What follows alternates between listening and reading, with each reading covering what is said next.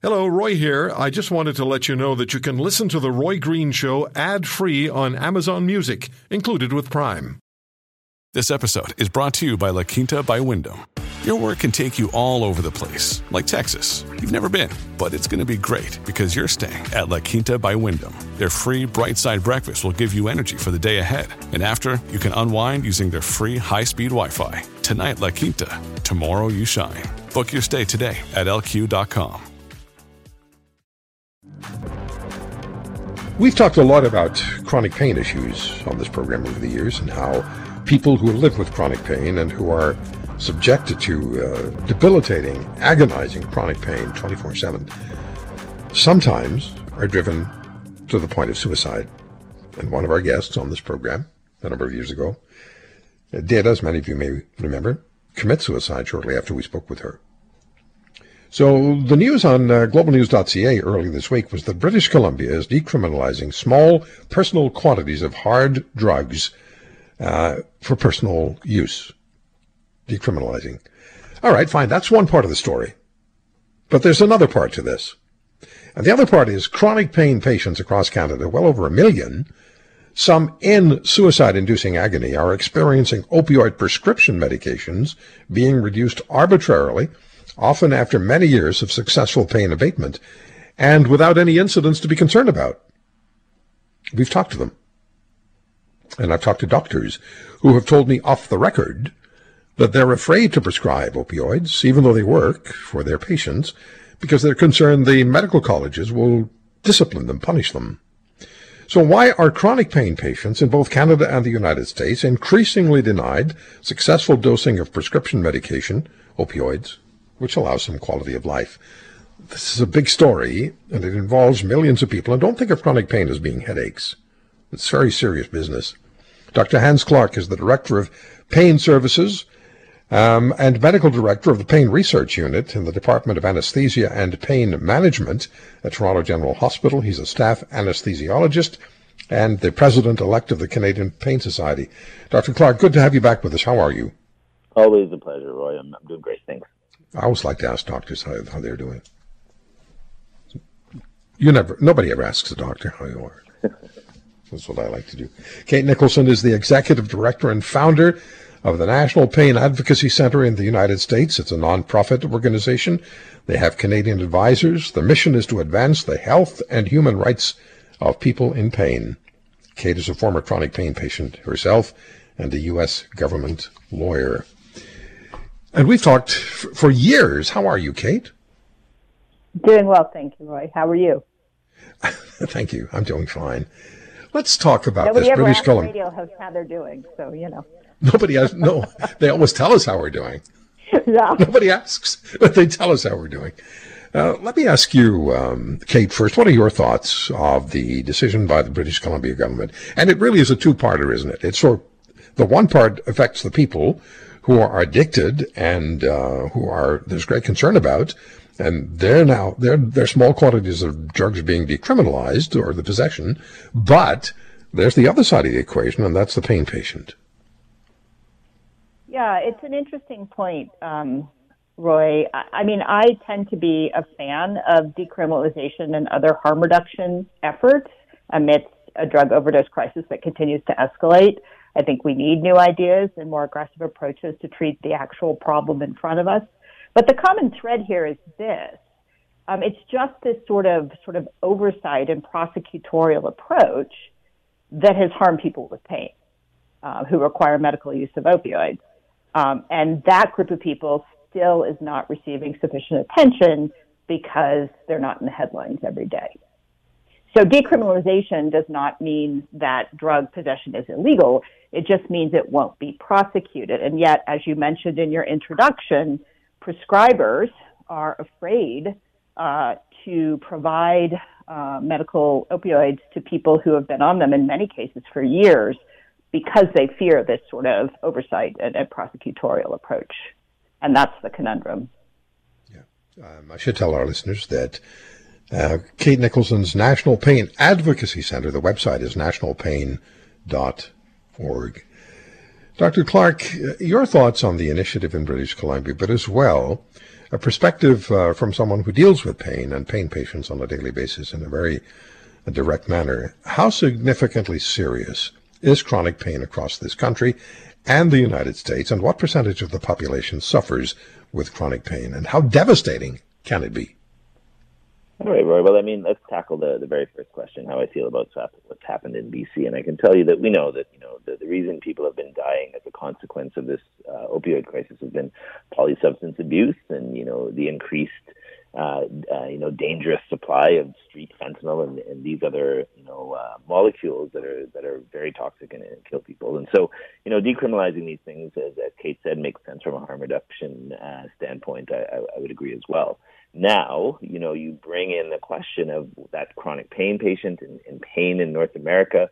We know that 20% of the population suffers from a chronic pain condition. And so, you know, think about that number. I know you mentioned a million at the at the outset of this uh, this radio station in terms of the opioid issue, but there are millions, even more than that, that are suffering from chronic pain. And so, when when we think about where we are in terms of chronic pain and in terms of opioid prescribing and and the the negative impact and the fallout that's happened as a consequence of those CDC guidelines and ultimately the the guidelines that that we somewhat uh, uh, kind of also rubber stamped in, in Canada is that there have been these negative consequences and these unseen consequences. And I think one of the most you know heartening things was the same minister, uh, you know, Minister Carolyn Bennett, who gave that uh, announcement about the decriminalization at our Canadian Pain Society meeting, you know, a couple of weeks ago, stood up and said that you know we get it, we understand that we potentially didn't get this right, and there has been a fallout for the chronic pain patient, and so you know, at a national level, at a federal level, I think there's an understanding, Roy, and you know, probably thanks to you know to you and, and other people who have taken up this cause to to really speak the message of what has happened to many of our pain patients. And so, you know, the federal level is one thing, but you and I know that you know uh, it's the provincial uh, jurisdictions that treat uh, our patients and give funds to change things and move things forward. So let's uh, let's hope that that's going to follow shortly. Now, there's a big difference between the street fentanyl and uh, the prescription opioids that are legitimate. Is, is, is there not? And uh, part B of that, let me come to the provincial issue. When doctors have said to me, pain doctors, family doctors, have said to me that uh, they're concerned or they're afraid, some of them have said they're afraid, to prescribe medication that they've been prescribing for their patients because the colleges, the uh, physicians and surgeons, may threaten them or may even pull their licenses. I've heard that more than once.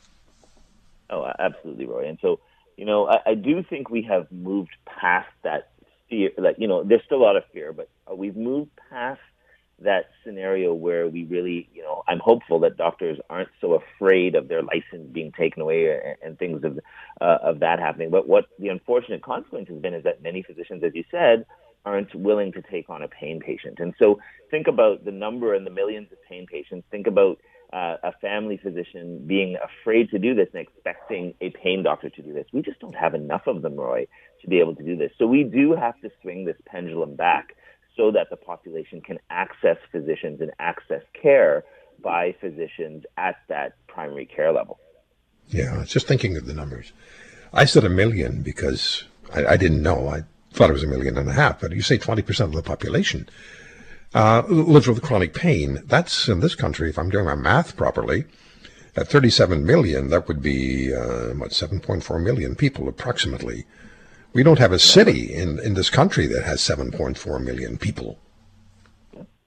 Absolutely right. And, and, you know, when we look at the numbers in terms of accessibility of, you know, multidisciplinary clinics and, or, or finding a, a pathway, especially for those that live in, in, in the rural parts of Canada, you know, one of the good things that, you know, potentially COVID has done, it has opened up telemedicine, virtual healthcare, and, you know, we still have a hard time reaching these 7 million individuals who need, who need help.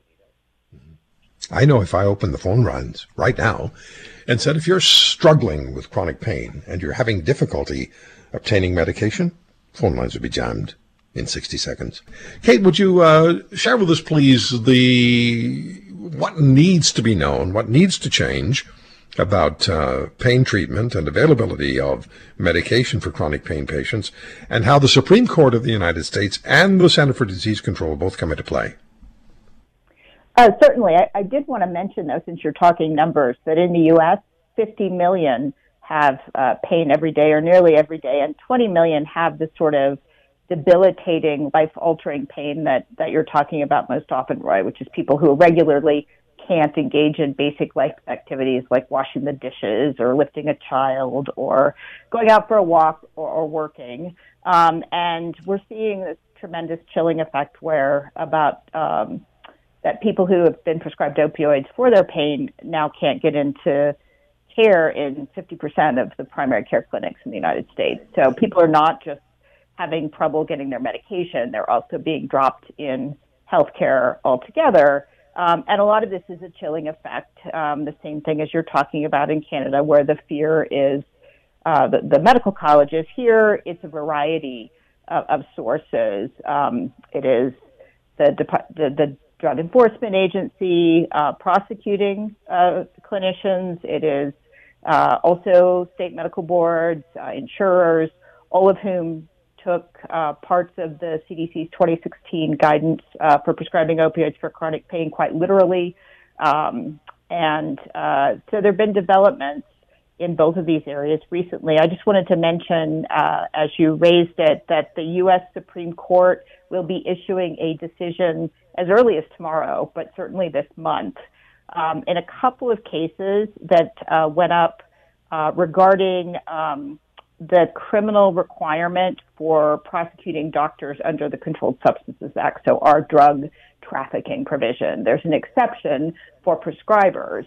Um, and the, the problem, and I think the reason the Supreme Court took the case is that in some of the circuit courts in this country, um, the criminal intent requirement, which is usually how we mete out responsibility for serious crimes, has been removed almost entirely. So we'll be looking for that decision. Um, and we participated as amicus curiae, which is a friend of the court, which means we weren't a party to the case, but have an interest. And our interest was just this conversation that we're having today, which is the chilling effect on care of people with pain and other people who require controlled substances because they're a mainstay in modern medicine for not just pain or addiction, but ADHD and epilepsy and lots of other conditions. Um, in terms of the update to the CDC guidelines, so they published um, an updated guideline this year. Um, they had a period of open comment, which is now closed. I, uh, in disclosure, was as part of a work group that looked at the initial version of the guideline. And there are some things to be hopeful about and some things to be concerned about. Uh, the hopeful things is that the two provisions that were so widely misapplied, both in the U.S. and in Canada, um, day and dose provisions that were really applied very strictly as one size fits all mandates are no longer uh, part of the, the top line or 12 recommendations in this guideline. And that's a good thing. There's also a lot of language acknowledging the harm to chronic pain patients, acknowledging the misapplication, stating that doctors need discretion to treat the patient in front of them, um, and that nothing in the guidelines should be applied inflexibly as laws or mandates. So that's all really positive. But on the other hand, there are still a lot of problems.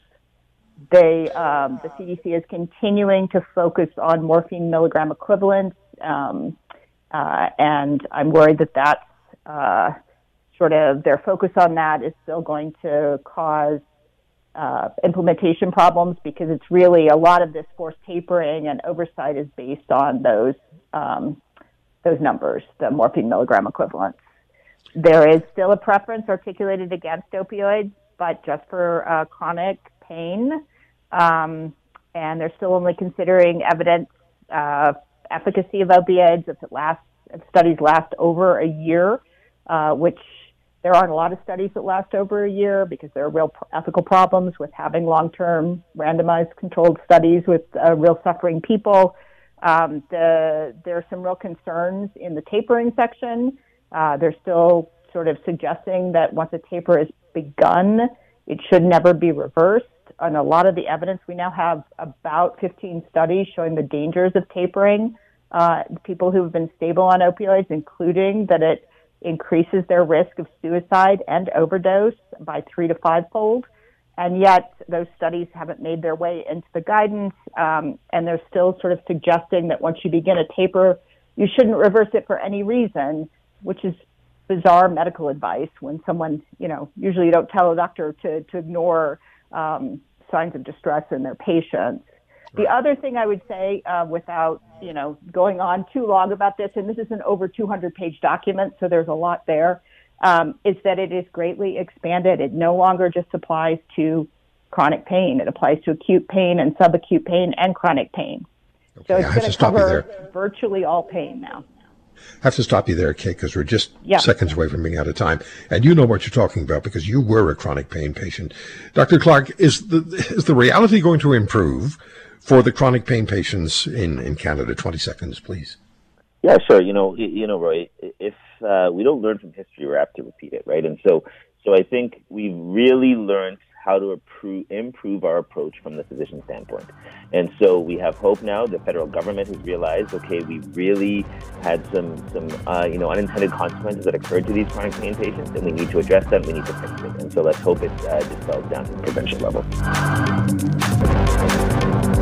If you want to hear more, subscribe to The Roy Green Show on Apple Podcasts, Google Podcasts, Spotify, Stitcher, or wherever you find your favorites. And if you like what you hear, leave us a review and tell a friend. I'm Roy Green. Have a great weekend.